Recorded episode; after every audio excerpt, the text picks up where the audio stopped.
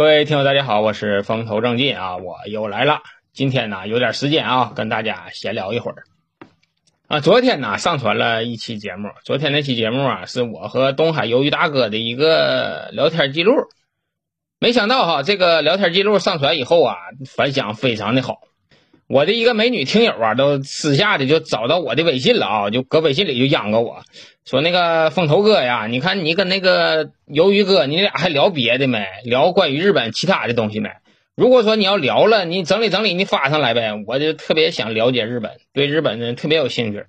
其实哈，我不瞒他说，我跟这鱿鱼大哥呀，其实今天我们又聊了一大气啊。今天聊的这个内容啊，是相当相当的精彩。今天聊的什么呢？今天聊的呀，都是我感兴趣的。我问他啥事儿了呢？我就问他哈。我说这个日本的这个风俗行业为什么这么发达呢？比如说一些很漂亮的小姐姐都去拍电影了，那你说她拍这玩意儿，旁边的人对她都什么看法呢？这种人在日本受不受歧视呢？哎，我问他这个问题。然后啊，我就问他，哎，你说像我这样的去日本这个风俗场所，日本他有没有这个歧视哈，或者是能不能接待我？哎，我问他这个事儿。然后啊，我还问了，我说你在日本这么长时间，有没有被别人区别对待呀？有没有遭到歧视啊？啊，另外我还问他，日本黑帮现在的情况怎么样啊？嚣张不嚣张啊？日本有没有右翼分子啊？啊，日本那边对这个侵华战争他们都怎么看呢？反正啊，我就是问了他一系列的东西啊，就是我感兴趣的，我感觉说我都问到了。而且这个鱿鱼大哥呀也特别热情啊，就从他观察的这个角度啊，把这些事儿啊都告诉我了。我本打算呢把这期节目啊我也整理整理，哎，就是发上来哈，大家一起听一下。但是呢，我跟那个鱿鱼大哥聊天的时候，鱿鱼大哥呀有顾虑，什么顾虑呢？他就说：“哎，老沈呐，俺俩聊这个玩意儿啊，你别上传了。现在都愿意听你节目，可能我说这些东西啊，人家都不爱听，也就你爱听吧。”我心闲话哈，我说根本就不可能。为什么不可能呢？老沈花了300多期节目的时间，把我的听友啊都已经筛选完毕了。就是说能留下来的听友基本上都跟我一个认知态度的，就我认为说你说的挺好，说的对，说的有意思。那么其他的听友啊同样会有这种感觉，我感觉说我爱听的东西啊你们都能爱听。所以说在这里呢，我恳求大家帮我办一件事儿。什么事儿呢？你在底下留言写上那个希望鱿鱼大哥出镜啊，我们特别爱听你讲日本的故事。哎，你就把这些话呀你写上，然后呢多奉承奉承他。万一这个鱿鱼大哥心一活，一看妈这么些人喜欢我哈，啊行，老沈你整理整理，你往上发吧。哎，我到时候整理整理哈，我把它发上来。如果下次再发的话哈，我就把我打字的那部分呢转化成语音，我就以跟他对话的一种形式把它呈现出来。刚才我已经把那个鱿鱼大哥的这个音频部分呢我已经整理出来了，导出来这个文件加一起差不多1个小时，哎，特别好。刚才我又听一遍。另外啊，这里还要点名批评2位朋友啊，一个叫我是路人甲，另外一个呀叫雨落闪林。他俩呢在留言区问我一个问题。问我什么问题呢？问我东京热不热。你瞅你俩问这个问题哈，就暴露了你俩的本质了。我跟你说，你俩等着啊，你俩等着我在片尾给你放段歌曲，你就知道东京热不热了。哎呀，我这些听友啊特别特别的有意思啊。昨天呢我还看到一个留言说，那个老沈呢，你说你前面卖月饼，你后边插歌曲，你中间你说不了几句话，你这怎么的？这参加活动，你这10000元奖金不要了。我这么跟你们说吧，哥们儿们，就是跟你们在一起聊天啊，老沈特别特别的幸福。哎，就是我从来就没有感觉过一个人活着这么有意思。哎，这个事儿啊是千真万确的啊。老沈呢就是一个普普通通的人，但是呢有你们围绕着哈，就让我知道了很多很多我不知道的事儿。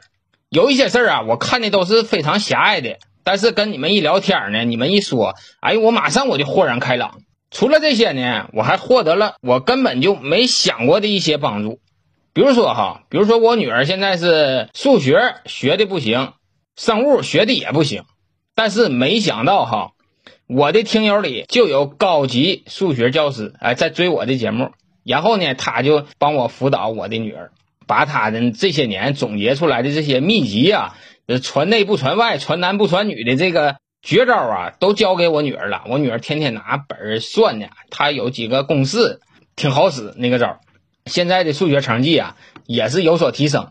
另外呢，前两天我还结识了一个教生物的一个好老师啊，就是一个私立学校非常有名气的一个老师啊，他也在追我的节目。他呢已经跟我说了，说那个你放心吧，孩子要是学这个生物呢差哪坎了，你就找我。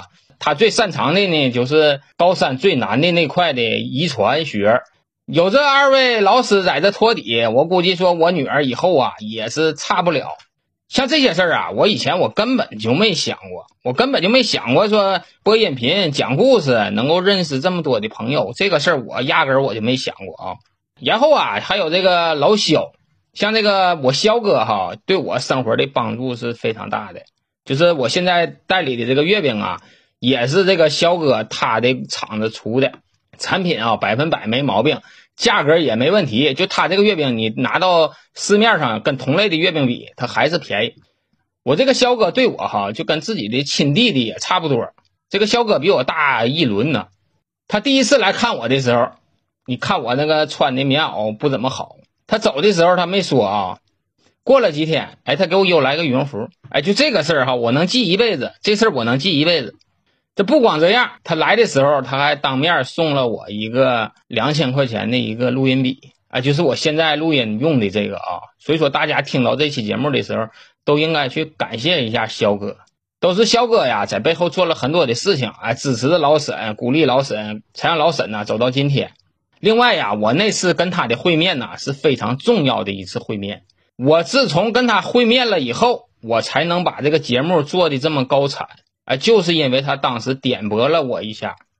我记得他在的时候哈，我做的一期节目应该是马保国，那两期节目啊做的特别尽兴。后来由于这个清廷啊抵制马保国，就把关于马保国的所有的这个节目啊都下线了。我那个节目呢现在也找不着了，但是在那个我的公众号上有，大家愿意听的上当去找一找啊，挺有意思啊。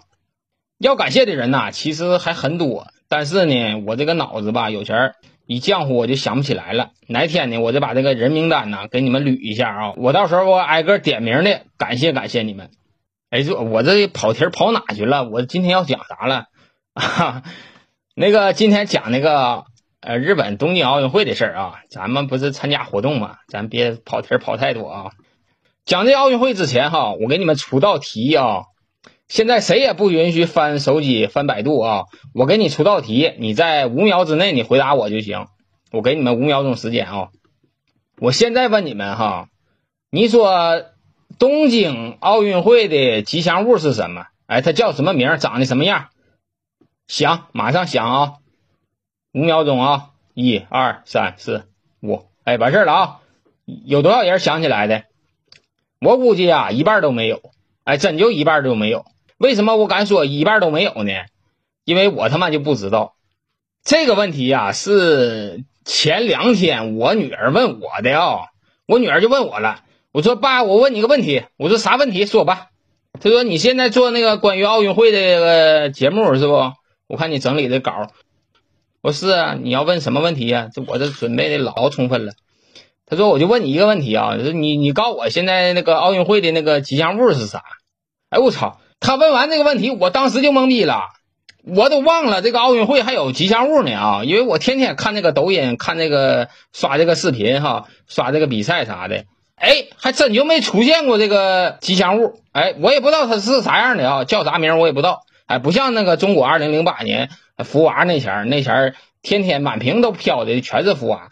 哎，这回东京奥运会哈，我是压根儿也不知道这个有吉祥物这回事儿。后来呀，我才上网查了一下，查完了一看，哎，这两个吉祥物呢哈，长得不一样，一个粉的，一个蓝的，反正叫个什么名我还没记住。然后我记得挺深的是啥呢？我记得挺深的啊，就是说他们脸上啊有马赛克，这他妈是为什么呢？这是一种文化的体现吗？还是我想多了呀？反正是脸上有马赛克啊，好像一个叫晶晶，那个叫什么玩意儿就不知道了。那俩吉祥物啊是有奥运历史以来混的最惨的两个吉祥物啊。据说啊在奥运村里头跟他俩照个相还得花5000日元，大约合300多块钱人民币啊，就跟他俩照个相。你说这个日本他妈是穷疯了不？你管咋地你也是个经济大国呀，你在全世界也算数得着了，你说来个疫情就给你们霍霍成这样，就穷成这份儿啊。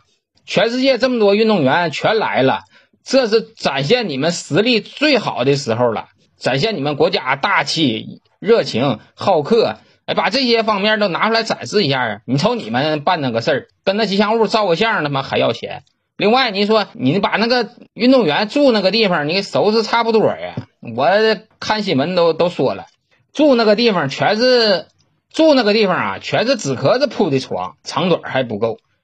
你说参加运动会的全是运动员，最起码比正常人的体格要好，个头要高。另外呀，像摔跤啊举重啊这些项目的运动员呢，那体重都非常大的呀。你说你哪个纸壳子糊的床，你说你还让人睡觉不睡觉了。反正啊就是说这届奥运会办的哈是真他妈不行。从他们省钱这股劲儿就能看出来哈，这个日本呐江河日下了。我们2008年开奥运会的时候哈，开完这个奥运会以后全民振奋呐，中国是一年比一年好，真是提振了国运呐。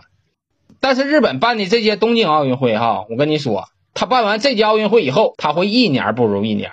哎，老沈的话就放着，再过10年，哎，你把这期节目翻出来你再听，到时候你就佩服老沈了，你就说他妈老沈这个人哈，他妈真是个人物，这小子他妈10年前就说日本不行了，你看这话他妈到底让他说中了。哎，到时候你们就得说这句话，真是到时候我还在做节目呢。今年是2021年啊，到时候2031年老沈还坐这个地方，哎，还给你们讲故事。我跟你说哈，世界上的事儿有的是，老沈这辈子啊指定是讲不完，只能给你讲9牛之1毛。哎呀，我这说到哪了？我想说啥了？今天我想起来了啊，我今天给大家主要讲啥呢？我今天呢主要给大家讲一讲这个奥运会开幕式上这个舞蹈。哎，我跟你说哈，就是讲这个的哈太少了。我跟你说全蜻蜓目前讲这个事儿的就老沈一个，而且我讲完这个事儿你还他妈能听进去。这个奥运会这个开幕式的舞蹈啊是找网友吐槽最多的这么一个节目。因为奥运会这个开幕式啊是全世界都在关注。每年奥运会的开幕式啊都是一个合家欢的形式，哪怕是说他们国家这种文化跟你有差异啊，你看不懂，但是最起码呢你能看个热闹，哎，就是画面啊都比较欢快的。但是没想到哈，今年的这个日本东京奥运会的开幕式他呢就给你上演了一出聊斋。那个网上啊有网友他们比较有才，就写了这么几句话哈，说这个艺术可以不分国界，但是呢你得分阴阳两界啊。艺术呢可以接地气，但是艺术呢你不能接地府啊，你不能把那个开幕式就真的办成了开幕式啊。当然哈，他说这个开幕式啊是这个坟墓的墓。这个舞蹈看完了以后啊，我心情特别特别的不好。我倒不是说让这个舞蹈给我吓到了，而是说这一个舞蹈啊就把我这一世英名啊就给毁了。我自称叫沈大明白哈，我在生活中我个人认为，我说我这个涉猎的这个艺术门类啊还是比较多的。你说我没事的时候啊我能听会儿京剧啊，我看会儿话剧，我听会儿交响乐啊，雅的呢我能听会儿马友友，哎，你要熟的呢你让我蹲边看会狗去我也能看。但是哈，我就没成想这日本人就跳了这么一出舞蹈，我他妈没见过，而且我看完了以后我不知道他演的是啥，就这一个事儿啊就给我整崩溃了。我万万没想到哈，我的艺术的盲点居然会出现在奥运会的开幕式上。我就认为说奥运会的开幕式上表演的节目最起码得70%-80%的老百姓都能看得懂能接受得了的，哎，就没想到哎这日本呢就剑走偏锋，哎，就给你整了这么一出玩意儿。我看完开幕式以后呢，我就寻思了，他妈这个日本呐，可能是比较鸡贼。我这开幕式啊，我给你弄的压抑点，然后啊，我把这个闭幕式呢弄的欢快点，给你们弄点什么动漫人物啊啥的，一上场气氛一哄哈，然后先抑后扬一下子。这么一整呢，你是前边的你也能记住，你后边的你也能记住，反正啊就把这事儿就给你整圆满了。我当时是这么寻思的哈。你看哈，我比较认可的这些日本文化的元素啊，现在一样也没出来。哎，比如说这个漫画哈，比如说这个特斯拉，比如说这个相扑，比如说什么忍者，反正啊，就是我认为的这些日本文化符号的东西啊，它还一个没展现呢。哎，所以说我就有所期待了，我就寻思这个日本一定会把最好的东西啊拿到这个闭幕式上去。可是等这个闭幕式一演，哎呀，我这万万没想到啊！哎，他们就把这个阴间模式啊，给你他妈梅开二度了，就整那么一个女的哈，穿了一个绿布条子的衣服，哎，脑袋上呢套一个网兜，哎，这个网兜呢我见着过啊，而且我见着过很多人脑袋上都套这网兜，但是你得去上哪看去呢？你得去那个脑神外的住院部，做完这个开颅手术的患者哈，脑袋上都套这么一个网兜，哎，就说脑袋有毛病的才往脑袋上套网兜，哎，就没想到。他们这个舞者呀，脑袋上也套了那么个玩意儿。当时啊，就转播的时候哈，就给俺们那个实况的转播员啊，都干的他妈的词穷了。当时就说了一句话：现在呀，来了一个舞者在舞台中央翩翩起舞。哎，他用了翩翩起舞的这个词儿，我想啊，他除了这个词儿啊，他也想不起来别的词儿了。他不知道这个女的在演的是什么。这是中国的现场播音员。哎，你看人日本那个转播的就比较好，哎，直接人就躺平了，我放弃转播了，掐个腰就搁那看那个屏幕，哎，就不知道说点什么。哎，他也是被这个画面啊给他们给惊着了。这俩舞蹈哈表演的是挺惊悚的，而且看起来呀毫无美感。但是不得不承认一个事儿啊，是什么事儿呢？这两个舞蹈啊可挺洗脑啊。你回想一下哈，你从小到大，你说你看过多少个舞蹈？就包括咱们的那个春节联欢晚会，每年最起码都有10个20个的舞蹈。你说你记住哪个了？但是你回头再看哈，东京奥运会开幕式和闭幕式的这两段舞蹈，你说你印象深刻不？你就拍拍良心说，印象深刻不？你是不是感受到恐惧了？感受到没？是不是确实的感受到了？我先跟你说一下哈，就是开幕式和闭幕式的这个舞蹈，它表演的是啥？它表演的就是新冠疫情的影响下，一些人呢逝去了，现在呀通过舞蹈的这种形式，表现对失去亲人的一种怀念。也就是说，它是一个纪念亡灵的舞蹈。这个呀是官方给的解说，但是哈老沈爱思考，我就寻思什么了呢？我就寻思哈，你说这种舞蹈形式啊，我没见过，我看着啊挺新奇的啊，这是第一方面。第二啊，日本他脑袋他妈再缺根弦儿，他也不能把一个不伦不类的东西拿到奥运会的开幕式上去演去。你就是想表现的再随便点，他毕竟他也得是经过深思熟虑。奥运会开幕式他毕竟是一个世界性的节目，哎，他为什么能把这段舞蹈给安排上去呢？然后啊，我就陷入了深深的思考，我就寻思哈，这个事儿啊，100%的没有那么简单。哎，日本他也不傻，他不可能说让这么粗糙的节目过审。然后啊，我就细挖了一下，我到底要看一看哈，这种舞蹈是他妈怎么来的，怎么发展的，又怎么让日本人搬到这个开幕式上来的。哎，老沈呢就有这么刨根问底的这么一个习惯。哎，所以说呀，我就翻阅海量的资料哈，这个事儿啊，还真就让我给查清了。其实哈，这里有很多的故事，非常的好玩。那你说这种舞蹈它究竟叫什么呀？它是谁创办的呀？为什么会创办这么压抑的舞蹈呢？关于这个事儿啊，咱们下期再聊。